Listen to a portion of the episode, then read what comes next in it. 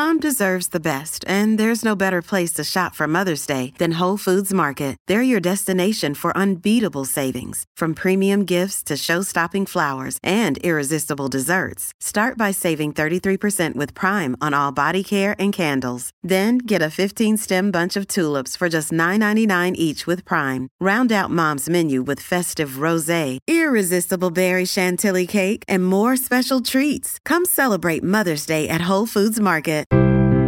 Sport is our religion, and here is Smithy's sermon.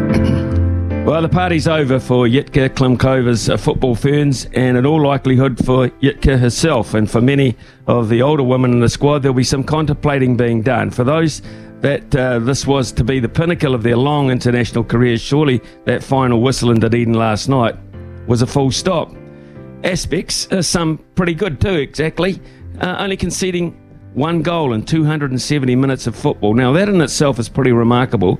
Clean sheets against Norway and Switzerland. So, any defensive setup in this comp would be pretty proud of that.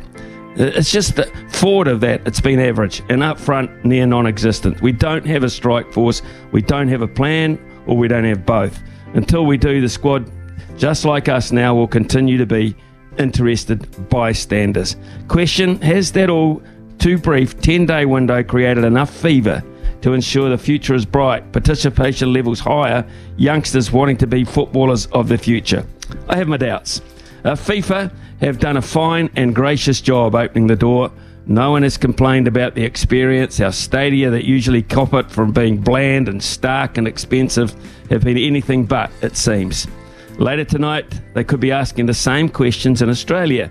Canada, be the other host, is is huge. I mean, uh, if Australia, the Matildas, don't make the cut, it will be a failure of the highest order over there.